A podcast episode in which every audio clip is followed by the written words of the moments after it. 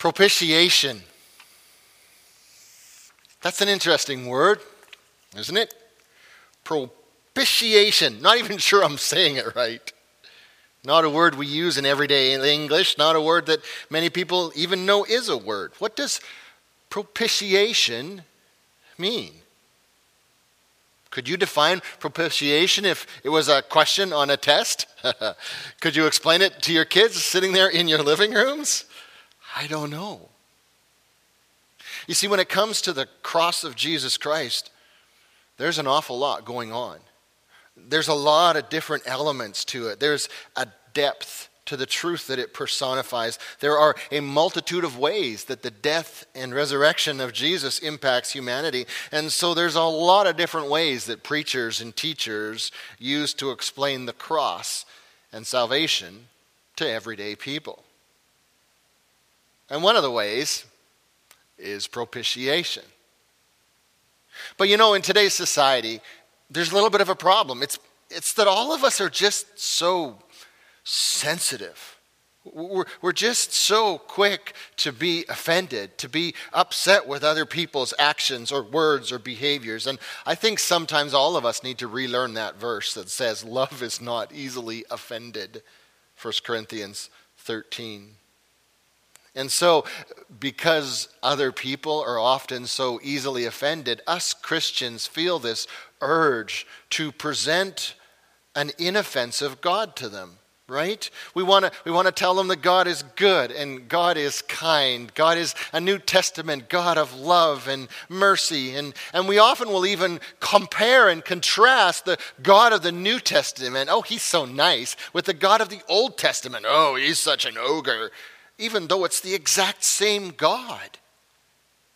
And so we don't like to talk about such difficult things as God's wrath or hell or the wages of sin or blood.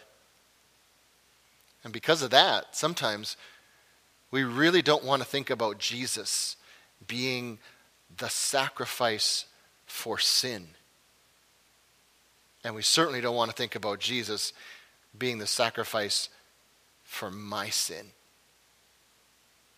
If you tuned into the citywide Good Friday service on Friday morning, you heard Pastor Mike from Trailview speak about the seven sentences that Jesus uttered on the cross as he was dying, his seven last words. And there's one sentence that Jesus says that is particularly jarring Eli, Eli, Lama Sabachthani. My God, my God, why have you abandoned me?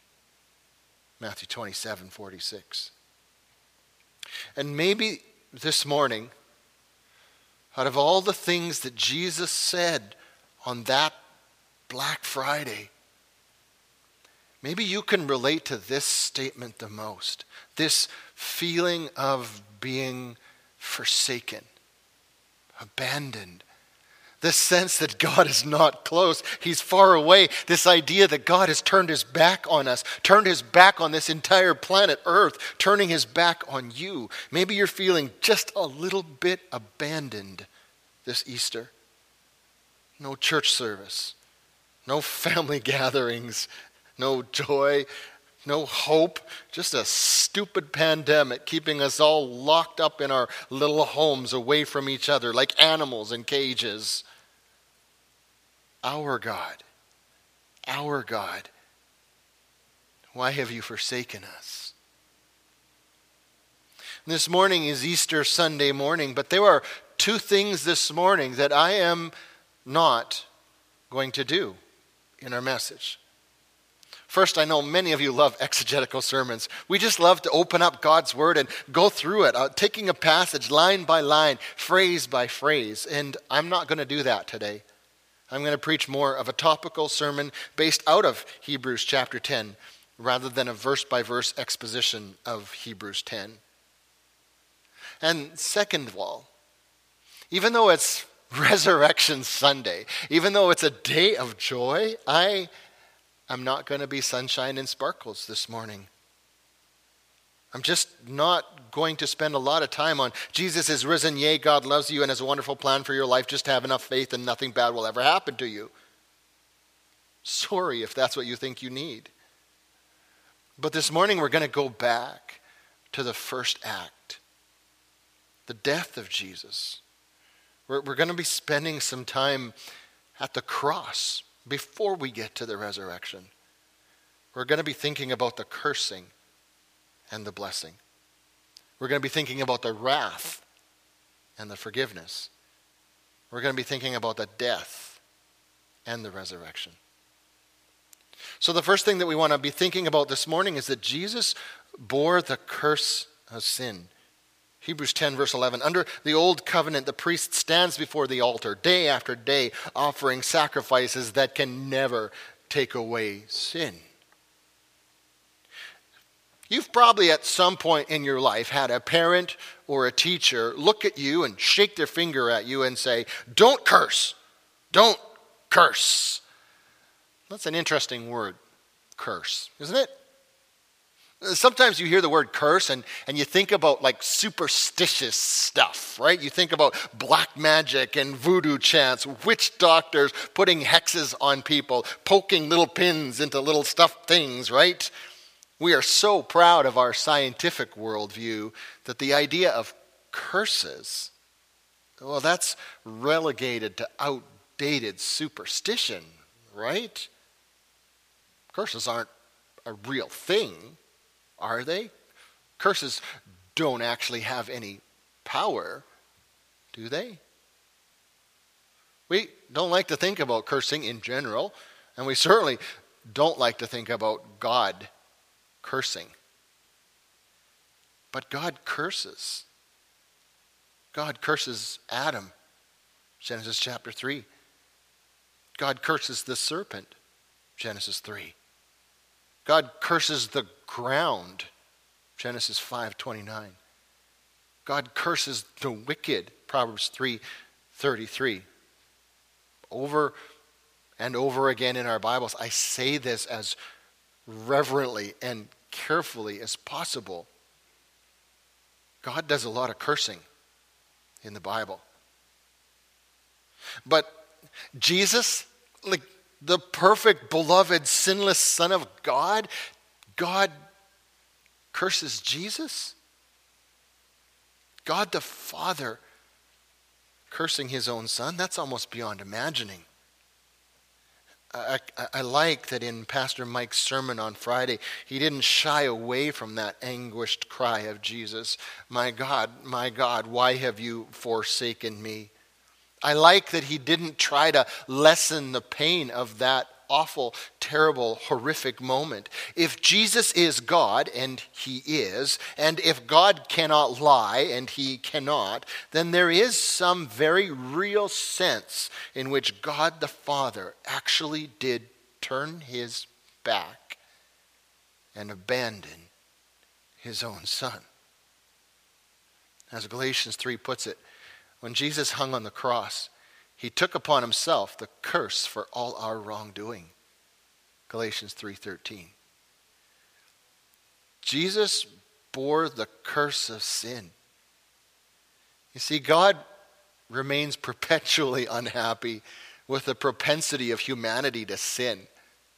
And sin is an awful thing, horrific and terrible. And because of how gross sin is, God's curse and God's wrath is poured out on sin.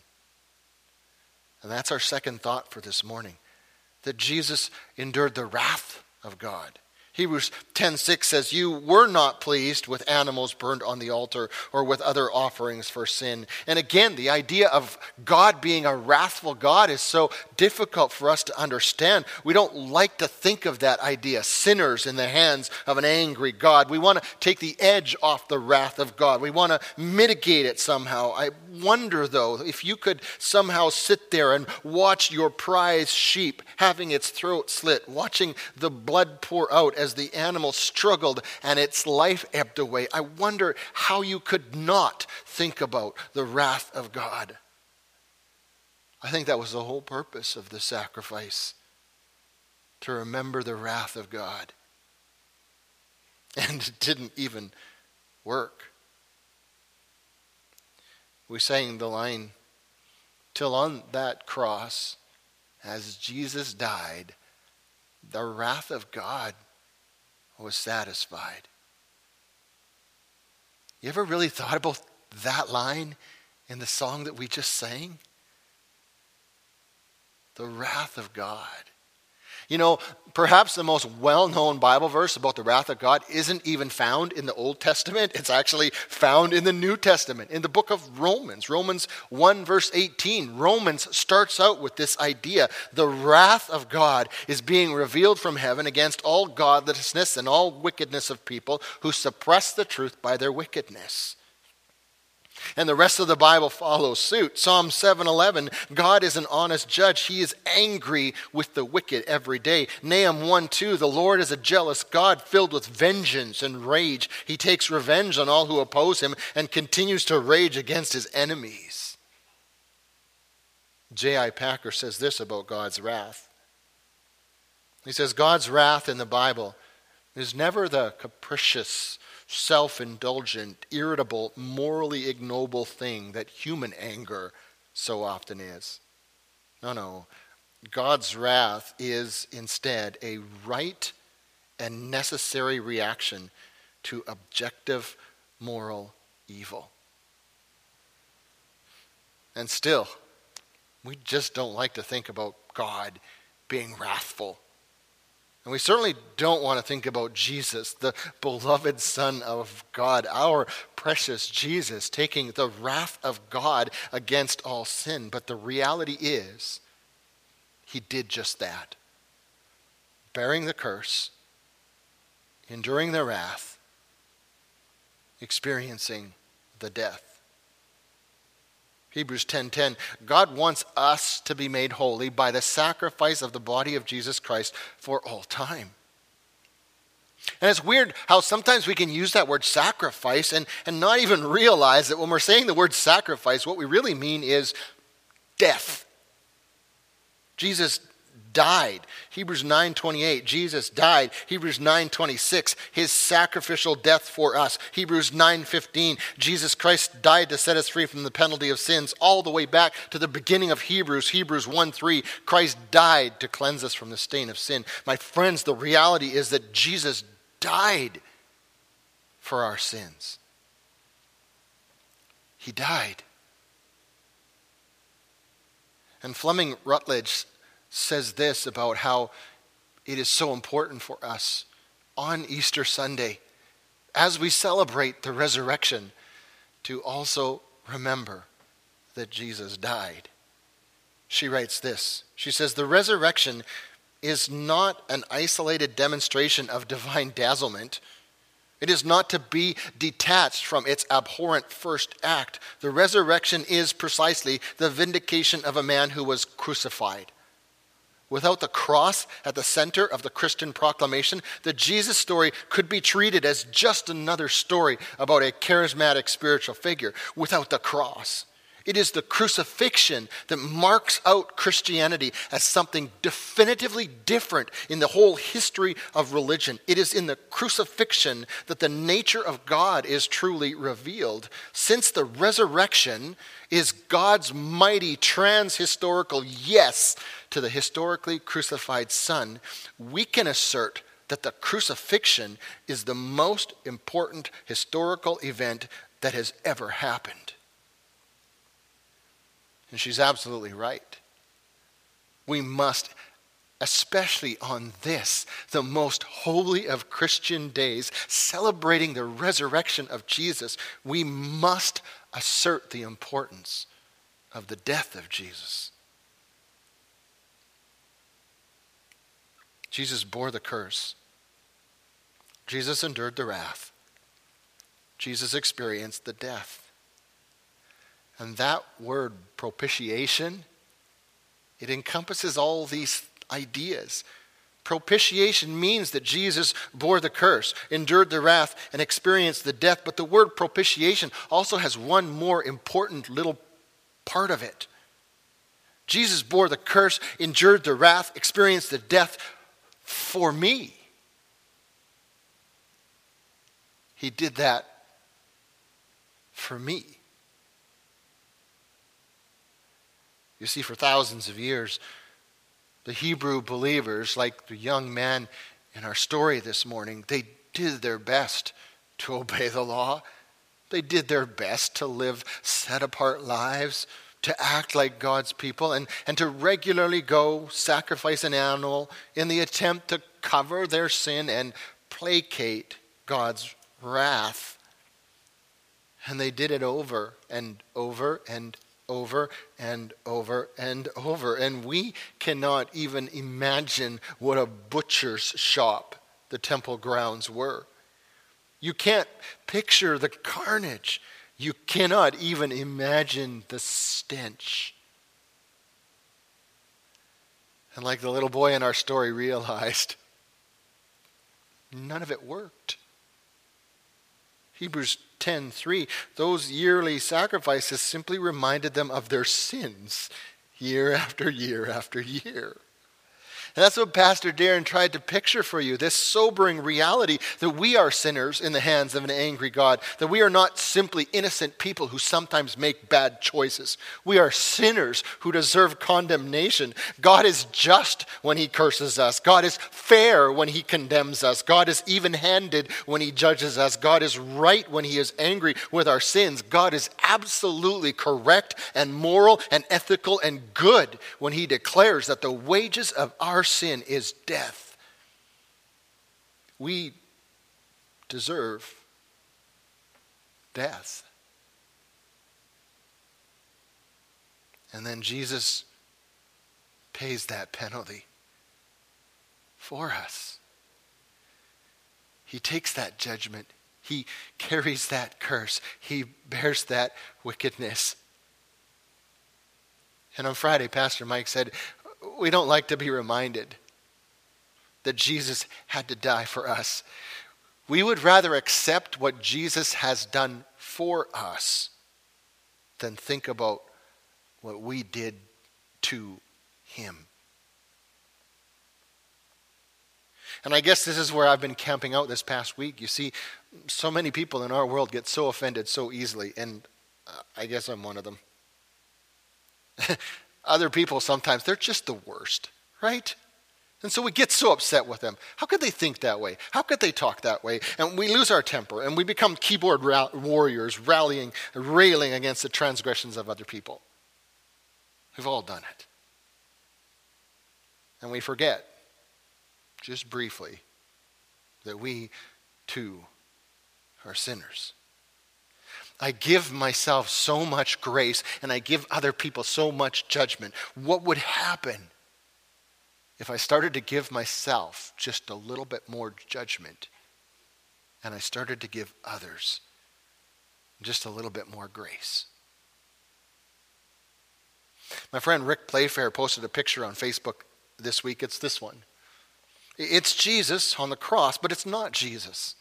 It's all the sins that he's bearing on the cross pride, malice, not trusting, lust, fear, selfishness, gluttony. And in some of the comments that were made as Rick posted this, people were talking about how terrible other people were. Yeah, people are the worst. I mean, murderers, oh goodness, people who gossip, oh my goodness, don't they realize that they crucified Jesus? Yeah, people are so bad. Good thing I'm not like them. It sucks that Jesus had to die for all the sins of all the other people, the terrible things that they did, and people should all be more more like me. And C.J. Mahaney says, until you see yourself standing there with the shrieking crowd, full of hostility and hatred for the holy and innocent Lamb of God, until you see yourself there in the crowd, you don't really understand the nature and depth of your sin, nor the necessity of the cross. We'd rather accept what he's done for us than think about what we did to him. It was my sin that held him there until it was accomplished. His dying breath has brought me life. I know that it is finished.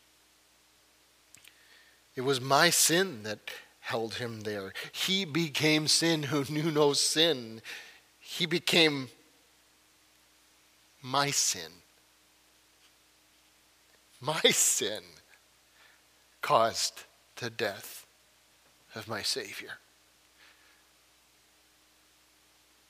And yet, a lot can happen in three days.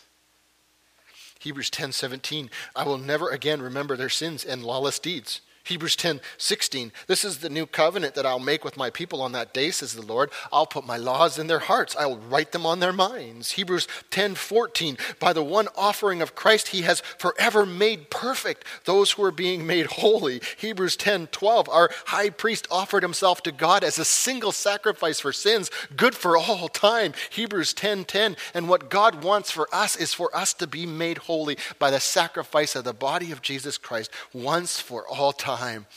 Jesus bore the curse of sin for me so that I could receive the blessing of God. Jesus endured the wrath of God for me so that I could receive the forgiveness of God. Jesus experienced the death for me so that I could receive eternal life. My friends, this in a nutshell is propitiation.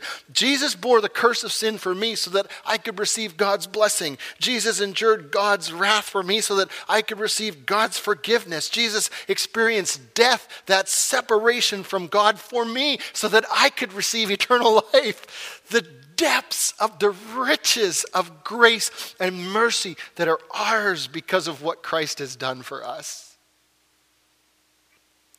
Our sins are forgiven once and for all time.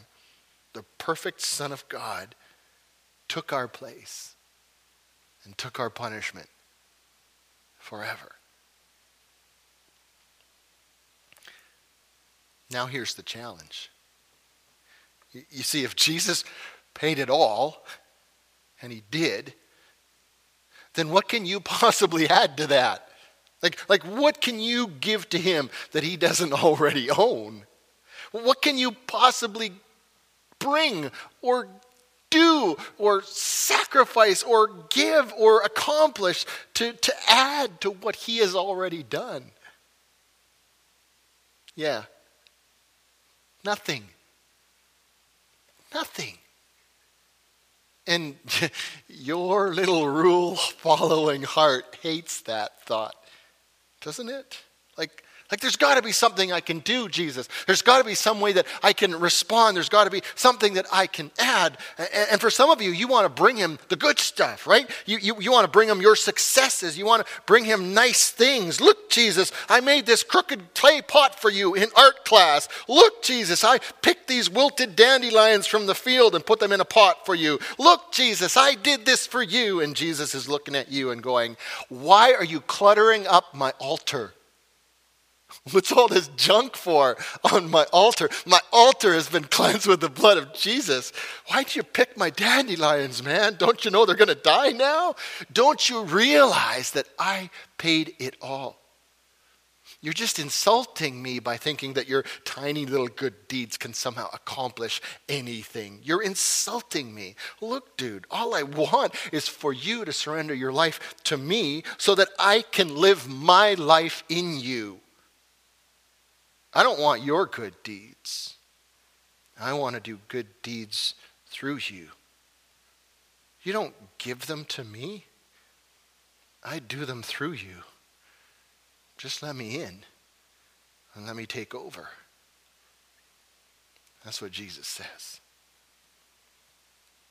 And for others of you, man, it's your sins that keep you up late at night. And, and, and you just you, you think that you've done something that, that is just beyond the pale. It's, it's just too much for grace. Like, like this passage, this whole passage is completely irrelevant to you because you're sitting there thinking, yeah, but, but Pastor, you don't know about what's going on inside of me. You don't, you don't know about my struggles with this sin. You don't know about what I did that one time that nobody knows about. You don't, you don't know how wicked my thoughts are. You don't know how far from grace I am. You don't know how terrible a person I am. And so you keep bringing your sins to the altar again and again and again and again. And Jesus is like, stop cluttering my altar your stuff.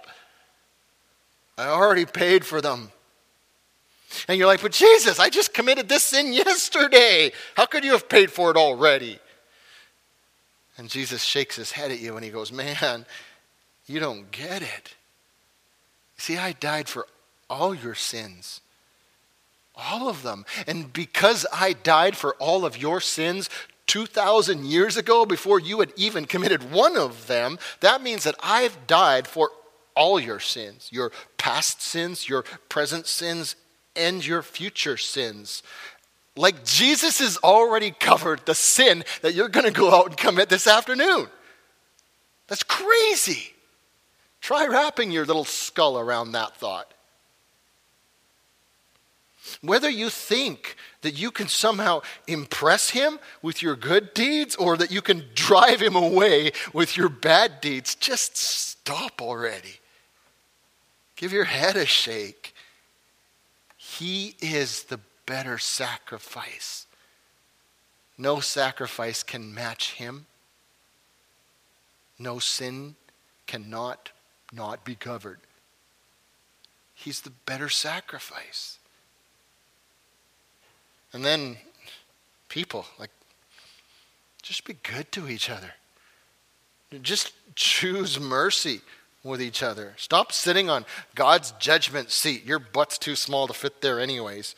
When you are dealing with other Christians, just remind them that Jesus died for them and was raised from the dead for them, and that He's the better sacrifice, and they can put their trust in that. Just remind them of that. And, and when you're dealing with non Christians, don't worry about trying to convince them intellectually. Just tell them Jesus died and was raised from the dead for them, and He's the better sacrifice, and they can put their trust in that. Just be good to other people. God wants us, all of us, to be made holy by the sacrifice of the body of Jesus Christ once and for all time. And if you believe that, if you've accepted it and you're following it as truth, then your sins are forgiven. The light has shone in the darkness of your life. The sun has risen. And where your sins have been forgiven, there's no need to offer any sacrifices anymore. Jesus is the better sacrifice once and for all. Once and for all. Let's pray.